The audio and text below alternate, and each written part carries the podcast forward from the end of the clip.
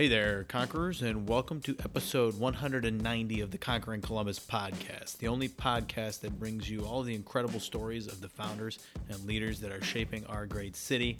And today on the podcast, we have Lisa Arledge Powell joining us. And Lisa is the president and co founder of Media Source, an award winning creative agency that specializes in content focused public relations and I definitely think you guys are going to enjoy this episode with Lisa. She's got a great story. She started out in the TV broadcasting profession and broadcasting space, made her way into founding a uh, PR firm, and she's gone only up from there, spending 21 years at the firm. And today they're serving some of the biggest names in the industry. So check it out. As always, we hope you learn a lot.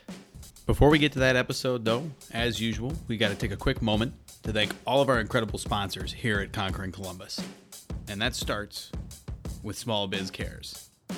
Small Biz Cares is a nonprofit founded by socially conscious community leaders here in Columbus, and their goal is to connect, mobilize, and inspire small businesses to create lasting positive impact in our community. Small Biz Cares members have the unique opportunity to work with like minded businesses to raise money and participate in large scale volunteer efforts and improve educational opportunity for youth in our community. To learn more, visit smallbizcares.org. That's smallbizcares.org. Conquering Columbus is also brought to you in part by the Sundown Group.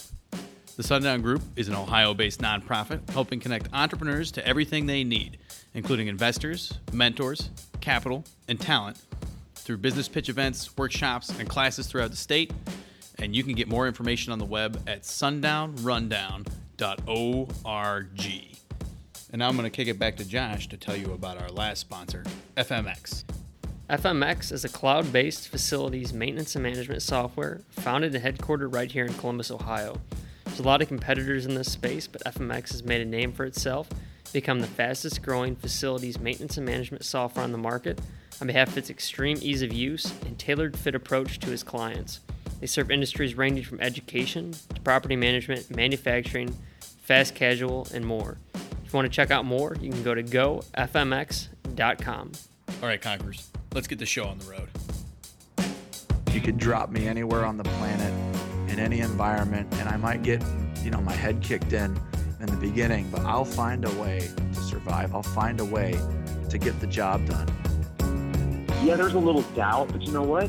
Once again, I think of that guy in my ear. I think about stepping up to the stage. I think about the challenge. Like, I've lost sometimes, but I've won more than I've lost. And so, like, I bet on me any day. Choosing greatness. Greatness doesn't choose you. You know, you have to choose it. And, know, it's hard. I think there was a hunger in me. There was a desire just to make a difference. There was a desire to not just be status quo, a desire to not be average. This is Conquering Columbus. Hey there, Conquerors, and welcome to another episode of the Conquering Columbus podcast. And today on the show, we've got Lisa Arledge Powell joining us, and she is the president and co founder of Media Source an award winning creative agency that specializes in content focused public relations, content marketing, and national media exposure for major brands. The industry leader was named the best healthcare PR slash marketing agency by Ragan Communications for four consecutive years.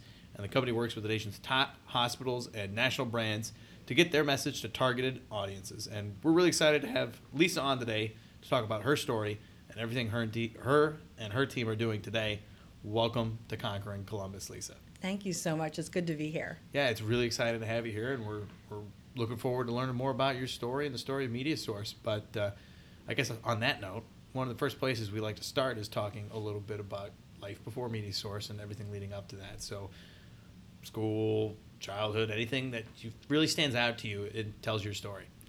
So I actually am from this area. I grew up in Central Ohio, so my hometown is Circleville, which is just south of Columbus, and um, my family is an entrepreneurship family. My dad owned a vending business um, in Circleville, and then he owned car washes. So um, I think that was great to see growing up to kind of know what it is like to own a business. Obviously, my business is a lot different than that, but I think that showed me a little bit about small business.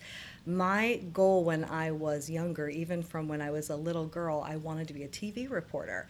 And my mom tells the story, which I don't know if it's true because I don't really remember it, of like she would be vacuuming vacuuming our home, and I would take the cord and say, you know, I'm Lisa Arledge reporting. And I don't remember doing it, but I guess that's what I wanted to do. So um, I did end up before Media Source. I was a TV journalist, so um, I had to leave this area to be a TV journalist the industry has changed a lot. And like, you know, back in the day, you know, 25, 30 years ago, after, when I graduated from college, you couldn't just kind of walk on, you know, as someone out of college and get a job like at Channel 10 or Channel 6 or Channel 4. So I ended up having to go to small market in Corpus Christi, Texas, and I worked there for a while, and then ended up moving back here.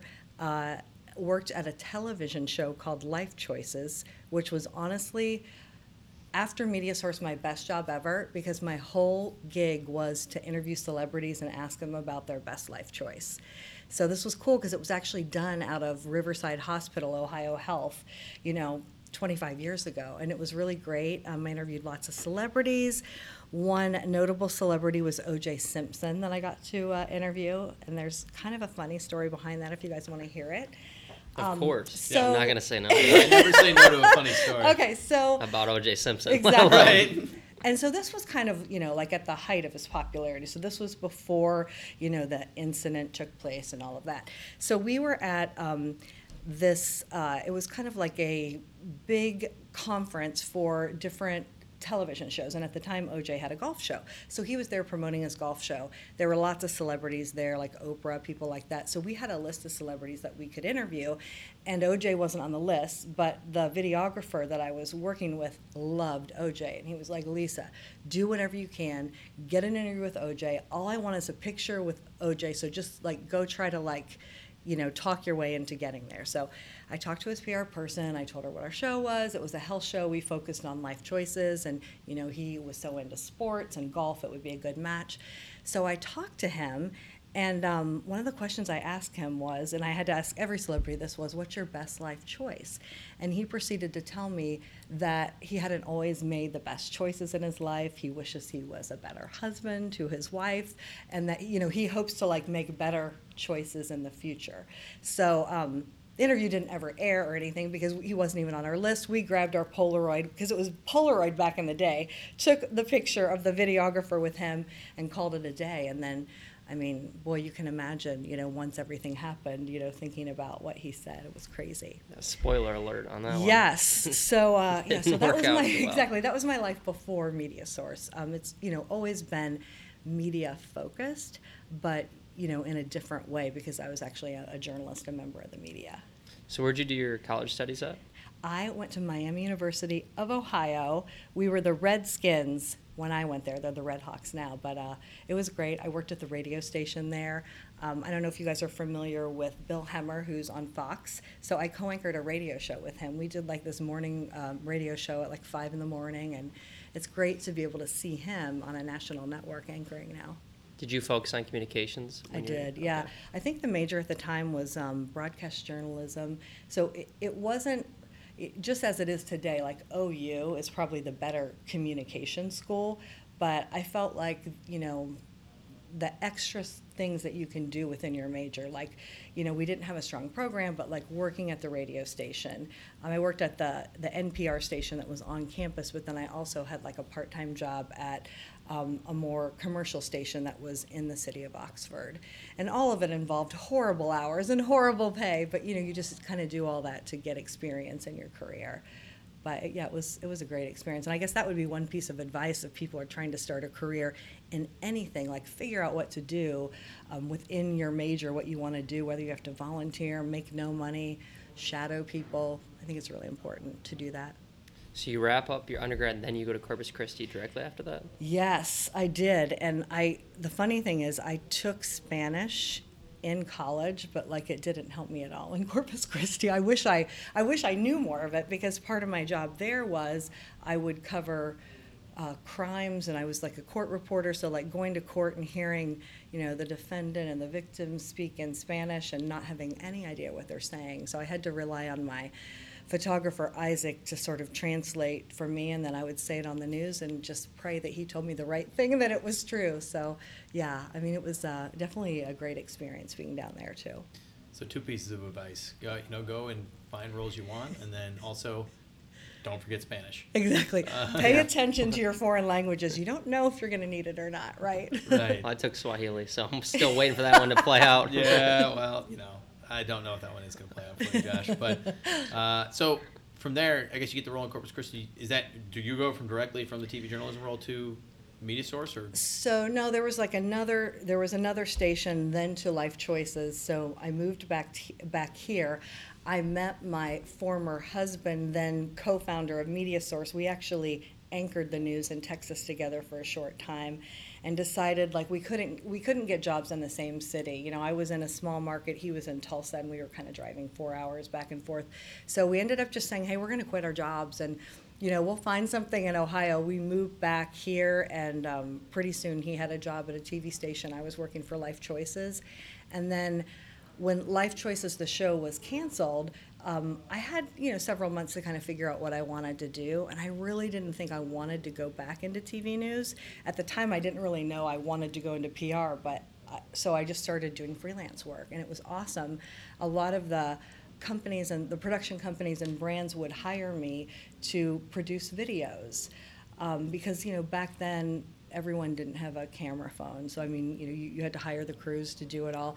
And I, I felt like that i kept getting put on projects that were sort of news focused and they were designed to kind of look like news and kind of pr videos. And um, the company started just sort of out of that. You know i had a lot of clients we had a, a, baby at the same time and i was like i cannot i can't i either have to stop doing this say no or you know do something.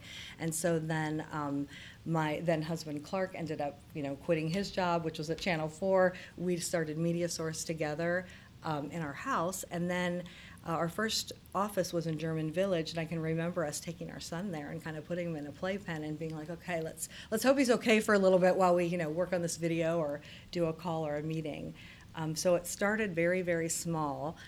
But I feel like there's still a lot of the principles that the company was founded on um, that we still sort of adhere to today. It was really founded on storytelling, being able to tell good stories for brands and then get exposure.